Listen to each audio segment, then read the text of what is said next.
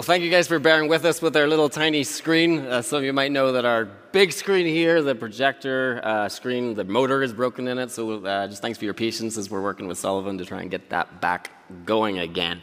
Um, we're in a new series this Sunday. So we're in a new series looking at the Gospel of Luke. So if you've got a Bible there, please open it to the Gospel of Luke. It's the third book in your New Testament. Um, I'm excited for this new, new series. If, if you're here and you haven't committed to making this your home church or joining with us regularly, this is a great time to do that, to make Park RP your home church and, and, and take a, just a new step, another step in leaning in to joining with us every week. There are some questions in life that are really worth giving the time and the energy to, to pondering and coming to a decision on. And one of those questions who was Jesus or, or, who is Jesus is one of those questions that is worthy of your time. So I hope that, that we are a community, uh, we are a community here in Rogers Park that are welcoming to you, whatever stage of the, your journey that you're on.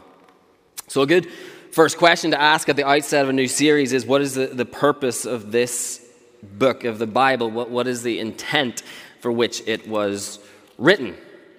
Well, for a start, the book of Luke was, is one of three synoptic gospels in the New Testament, where Luke, the author, he creates a summary or, or a synopsis, or, which is a, a summary of the life and the works of Jesus.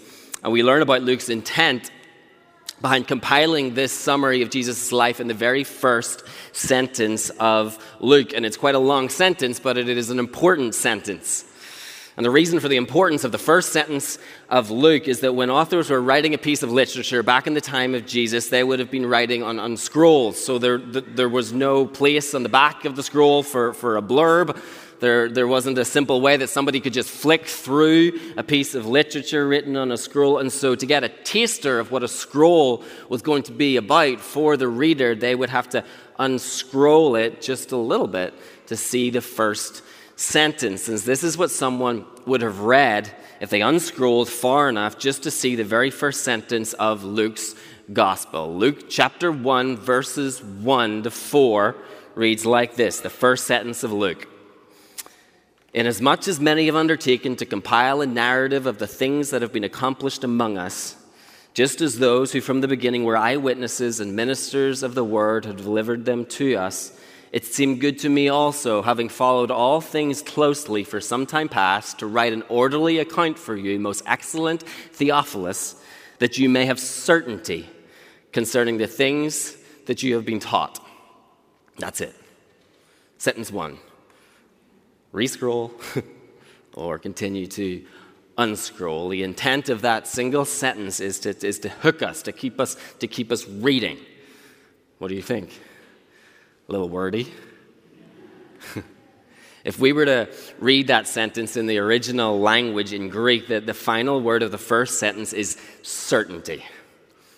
Luke wanted a man called Theophilus to have certainty.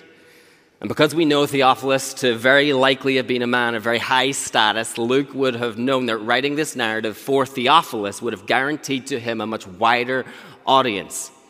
Hence, Luke wants everyone who hears, everybody who reads the Gospel of Luke to gain certainty. And so we ask certain certainty of certainty of what? What does he want us, the readers, in this book of the Bible to have certainty of? Well, the simple answer, as we see in verse 4, would be to say he wants us to be certain of the teaching that affirmed a truthful interpretation of who Jesus was and what Jesus has accomplished but it's interesting, Luke isn't only offering an assurance of what has occurred in the past, Luke intentionally, in that opening, ver- opening sentence, makes reference not to just, just to what Jesus has done or what Jesus did, but what Jesus continues to do in the present, today. Because even though Luke never met Jesus, and Luke actually lived a generation after Jesus, Luke still speaks of what God continues to do in verse 1 among us in the ongoing present. Luke connects certainty of what has been taught with the certainty of knowing what God is doing. Luke is, is, is, is looking around and he knows people are experiencing the hand of God on their lives. He knows that the power of the gospel is raising people to newness of life. He sees that Jesus is transforming people's lives and that people are encountering Jesus today. He sees that the church's very existence is not due to a successful church plant, but due to a miraculous work of the Spirit of God on the move, active in our world, in our city today. For, for Luke, the power of God is not primarily a concept of the past to be kind of studied and, and, and taught and talked about, but a reality at work, here, now, today, to be, to be experienced. And even though Luke sees that, that we, whether we are aware of it or not, find our lives caught up in the drama of God at work in the world, he also knows that we can begin to wonder. It, is God, God, really what's happening here? When many of you have chosen to, to commit and to sacrifice and to persevere for the sake of seeing this church here in Rogers Park established and sustained, as we enter into another season of ministry this fall, is, is God. God. Really, what's happening here? Is the community of the church really any different from the community at CrossFit or the, the community at work? When, when we lose track or we lose sight or we can no longer make sense of the life that God has given us or what God is doing in our lives, and we feel to have lost our grip on a Jesus we at least thought we understood, we can wonder is Jesus really here today? Did the only person who really needs to be here today show up? Is he really with us? Is he really real? Amidst all of the human and the churchy clutter, can you still see him with certainty? Rogers Park, do not assume that you have a reason that precludes you from having certainty in your faith. Certainty in your belief that Jesus is who he says he is and that he has done all that he says he has done for you. To build out this orderly summary of the life and the works of Jesus, Luke relies on what he calls eyewitnesses, people who've seen with their own eyes what Jesus did and what Jesus said. But he also calls these eyewitnesses ministers of the word, as in the sources he relies on weren't just people who met Jesus or seen Jesus in a purely physical sense. The eyewitnesses were those who saw Jesus with eyes that had been opened by the power of the Holy Spirit to understanding who Jesus truly was, and those that couldn't help share and tell others who they realized and had discovered that Jesus truly was. And in that sense, we too, by the power of the Holy Spirit, here in Sullivan High School, can also be eyewitnesses of Jesus. And that's our prayer. That's my prayer today that as we study through the Luke's gospel, that we as a church will increasingly see and believe and know with certainty that Jesus is everything he's had himself to be. And when we lose track or we lose sight and we can no longer make sense of the life God has given us and we feel to have lost our grip on Him, may God's Word in this coming season open our eyes afresh to see Jesus, who in actuality is bigger and more true and more glorious and more worthy of our lives than we ever thought before. Let's pray. Let's begin this series in the Luke. God, we come here and we are dependent on you. We are dependent on your Spirit to move in our lives, to work in this room. God, we know that you're faithful. You're a God who builds your church. You're a people, or you're a God who loves your bride. So, God, I pray today, God, that by the power of your word, that you would minister to us. God, would you speak into our lives truth and encouragement and rebuke and reminders of who you are for the sake of our own souls, for the restoring of our souls. Would you do that today, I pray? In your name, amen. It would make sense after looking at the first sentence of Luke in our introduction today that we would now go on and look at the second verse of Luke, and yet that's not what we're going to do. The Gospel of Luke has the richest, it has the most detailed account of the birth of Jesus. And so, what we're going to do is we're going to hold off and we're going to wait and we're going to come back to the opening chapter of Luke in December during Advent on the run up to Christmas. So, I'm sorry for those that thought we were going to start playing Christmas music and put a Christmas tree on the stage and get into the nativity scene. Unfortunately, we're going to hold off on that, but it will not be long. So let's read the passage that we are going to open our series with today. And it's a passage that is going to prepare our hearts really well for the weeks ahead. Let's, let's read Luke chapter 2, verse 41 to 52. And it reads like this Luke chapter 2, 41 to 52. Now his parents went to Jerusalem every year at the feast of the Passover. And when he was 12 years old, they went up according to custom. And when the feast was ended, as they were returning, the boy Jesus stayed behind in Jerusalem. His parents did not know it, but supposing him to be in the group, they went a day's journey. But then they began to search for him among their relatives and acquaintances. And when they did not find him, they returned to Jerusalem searching for him. After three days, they found him in the temple, sitting among the teachers, listening to them and asking them questions. And all who heard him were amazed at his understanding and his answers. And when his parents saw him, they were astonished. And his mother said to him, Son, why have you treated us so? Behold, your father and I have been searching for you in great distress. And he said to them, Why were you looking for me? Did you not know that I must be in my father's house? And they did not understand the saying that he spoke to them. And he went down with them and came to Nazareth and was submissive to them, and his mother treasured up all these things in her heart. And Jesus increased in wisdom and in stature and in favor with God and man. In the verses that we just read, we find the, the only recording in Scripture, the only recorded story in Scripture of Jesus not as a baby and not as a man, but as a boy, precisely a 12 year old boy. And his precise age is significant because in the Jewish culture that Jesus grew up in, to be 12 would have been to be around the age that Jewish boys legally entered into manhood. What we consider to occur around the, around the age of 18 years old, they would have considered to occur around 13 years old. And so there's this sense here, just by being aware of the significance of Jesus' age, we know that Jesus here is in a season of becoming a season of growing and learning, and particularly coming into his own individual, distinct identity. Basically, today's story is Jesus, the teenager. And his relationship with his parents in this story is very comparable to what we still today would expect to find as the kind of relationship between parents and teenagers. In today's passage, there is misunderstanding, there is confusion, there is hurt, there is an air of independence, there, there is this sense that Jesus is starting to do his own thing, his own way, and become his own person. And this is hard for, for Mary and Joseph. How many of you, us can look back and feel a little bit sorry for our parents when we remember the teenagers that we were?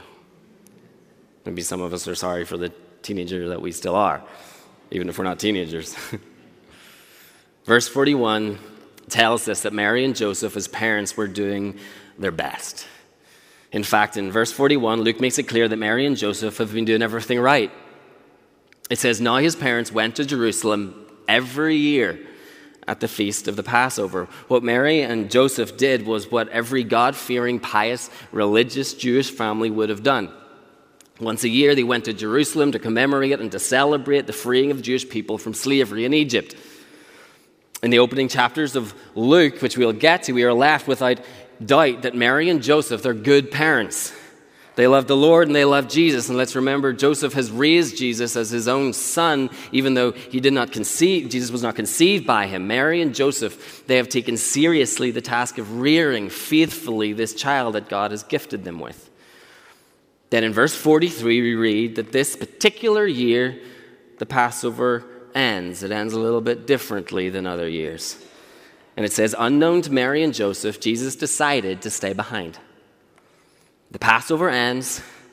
Mary and Joseph spend an entire day traveling in the direction of home towards Nazareth, realizing, without realizing, 12 year old Jesus is not with them. And so they realize they, they, they, begin searching frantically among their relatives, searching amongst their friends who they likely presumed he was with in the first place. But when they still can't find him, They head back to the city, they head back to Jerusalem. And it's easy to kind of chuckle when you kind of already know this, this, this, this, story, but if you pause for a minute, can you imagine? Maybe, maybe some parents in the room you don't need to imagine. Probably some of us here in the room today know that that horrible, sinking feeling of having been out somewhere and you're looking around and you realize that child that was with you is not with you. Seconds feel like, like, like minutes. Your imagination starts to run wild. It's just really hard to focus, even just to stay calm. And maybe Mary is actually thinking back to the night that the angel came and said to her, The child that will be born to you will be called Holy, the Son of God. I've lost him. I've lost the Son of God. So they take the long, emotionally grueling journey back to Jerusalem, and then it says finally, after three days, they spot him. And when they do, three days, and when they do, they discover he wasn't lost, he wasn't kidnapped, he wasn't stuck. Verse 46 says he was just sitting there. It says, after three days, they find him in the temple sitting among the teachers, listening to them and answering questions. Now, to be fair, he's not partying, he's not jumping fences trying to get into Lollapalooza, but still, look how Mary and Joseph respond in verse 48. And when his parents saw him, it says, they were astonished. And if you've heard this story before, you might have heard emphasized at this point oh, look at Jesus. He had this amazing ability to sit in the temple and converse with the teachers and answer their questions. And, and, and that, that's, that, that's true, it's, it is incredible. But I don't think that's where we're meant to go yet, because I don't think that's what astonished Mary and Joseph. Because look at the second part of verse 48. They were astonished, and his mother said to him, Son, why have you treated us like this? Then she, she says in verse 48, Behold, as in listen up, kid. It's a new one for you, mothers. Behold, your father and I have been searching everywhere for you. Do you realize what we have been going through? Do you know the thoughts that have been going through my mind? When Mary describes how they've been feeling, she says they have been experiencing great distress. And you know what that term means? It means literally they were in pain. They were in pain. But, surely Jesus now is going to apologize for, for the misunderstanding, isn't he? He's, he's, he's going to drop his head and say, Ah, yeah, I should have thought this through a little bit better, Mom.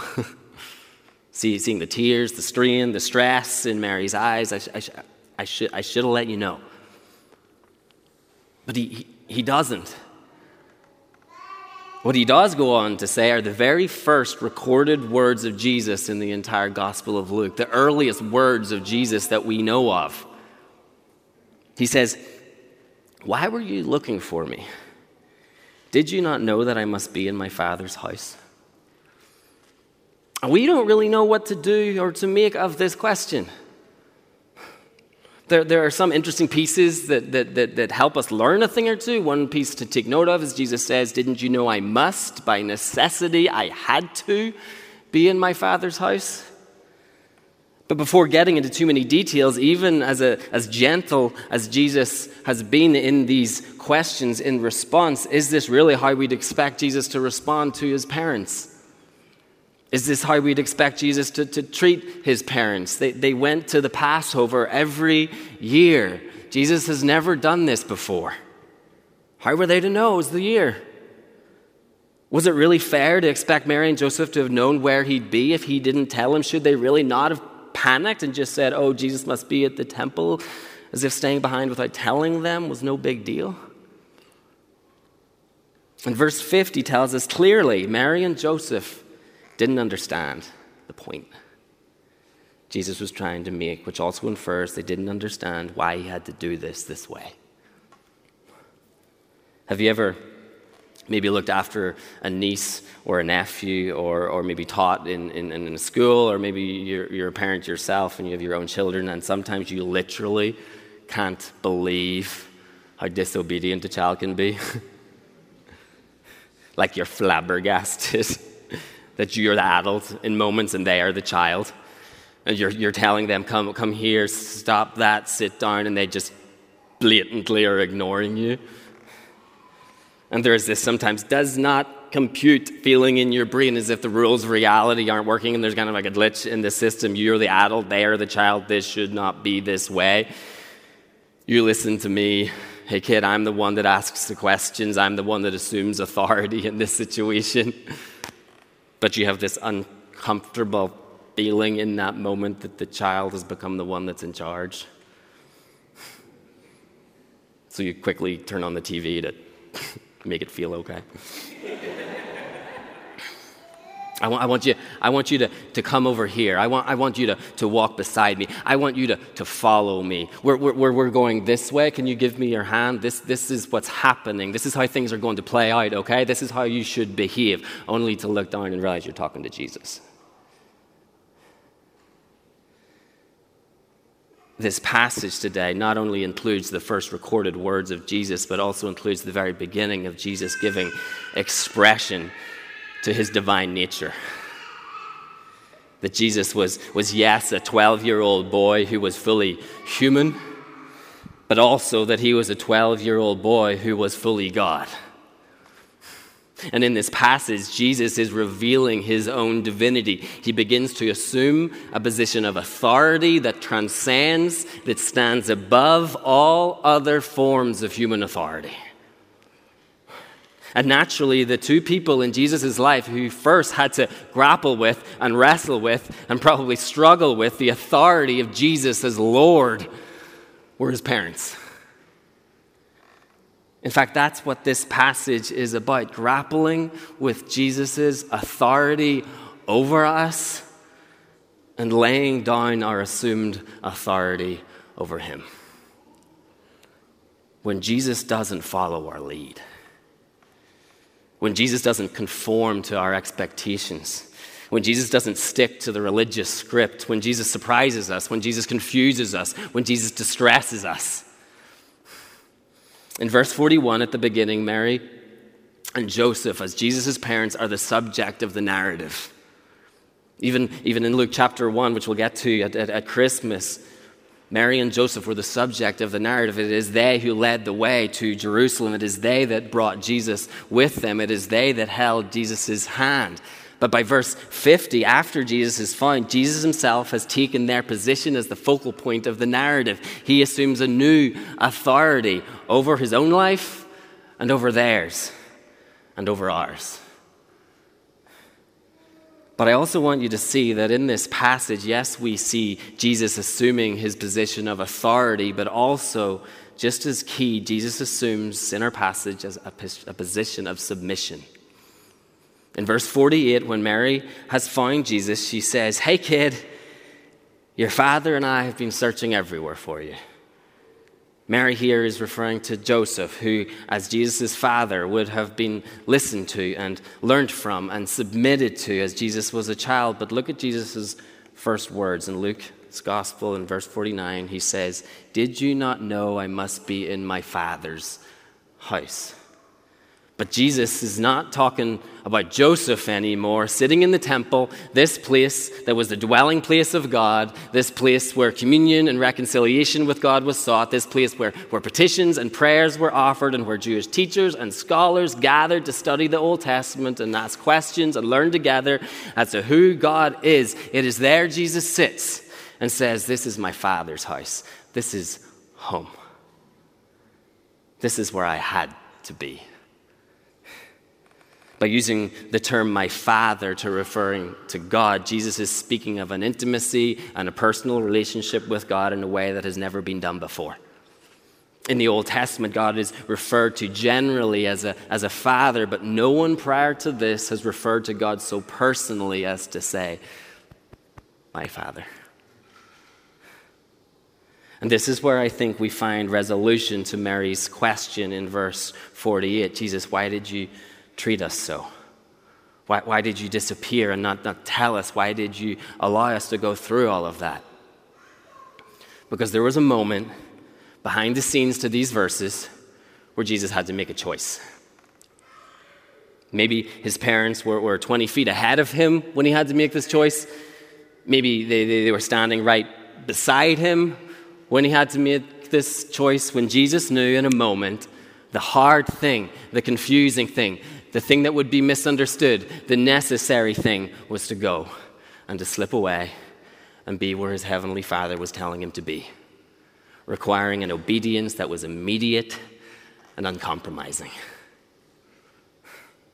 And maybe for some of us today, you're listening to this, this story, and it still just feels like one more example of Jesus not making sense.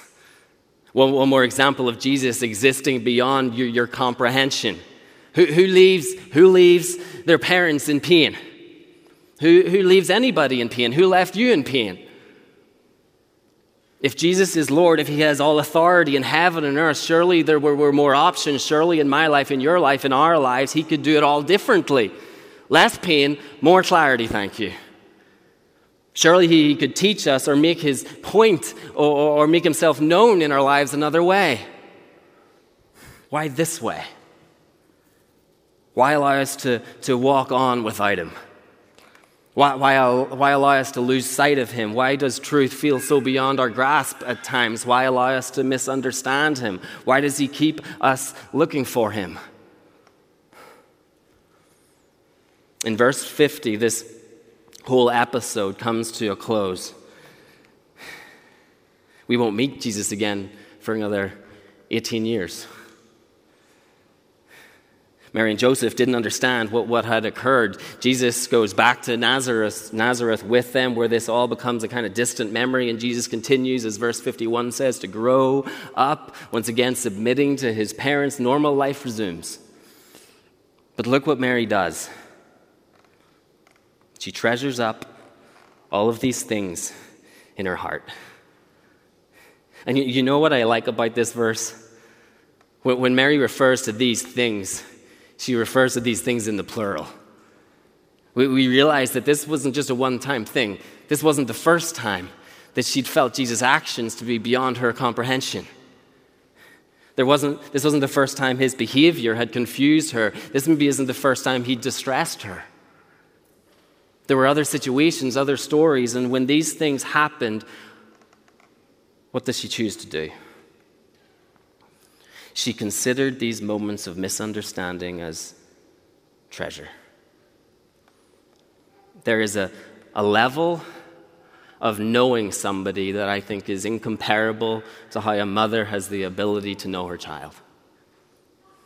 There's a level of knowing somebody that I think is incomparable to how a mother has the ability to know her child to such a degree that despite all of the, the mystery and all of the unknown and maybe all of the confusion and the misunderstanding, she still is left without any doubt that her child remains to her as one that she knows. Despite the misunderstandings and the confusion, Mary still had a depth of understanding, a depth of knowing in her commitment to Jesus that despite what she did not know, she could still say, Jesus, all that you do, all that you say, all that you are will always be treasure to me. RP, Mary proves not understanding Jesus does not mean that you have lost your grip on him. And it doesn't mean that he's lost his grip on you. RP, it is that depth of knowing that Mary exhibits a knowledge that leaves room for Jesus to be even more than we can currently grasp that I'm praying that we discover in the months ahead. That there is always, always more. There's always, always to be more. That as we study Luke over these coming weeks and months, we will, that we will grow in our love for Jesus, knowing there is still more that we have not learn, learned yet to love.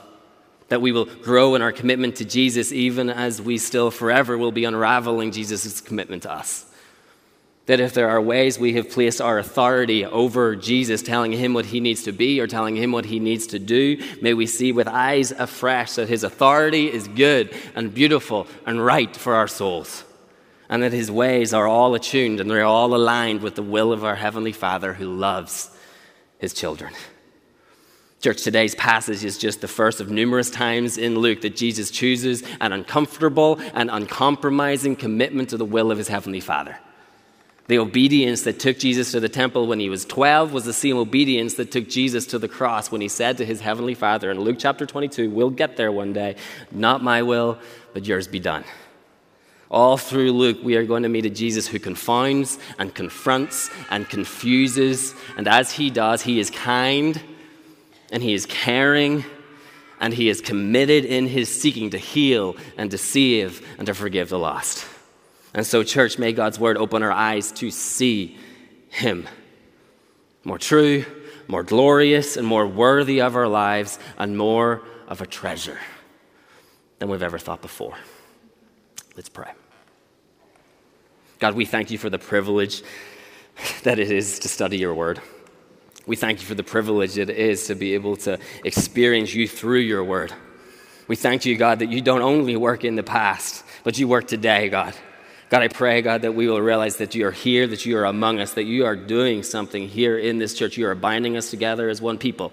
God, you are transforming people's lives. God, you're growing us in intimacy and understanding and knowledge of who you are. God, I pray that Jesus will be glorified above anybody else over this coming year, I pray. We love you, Lord. In Jesus' name, amen.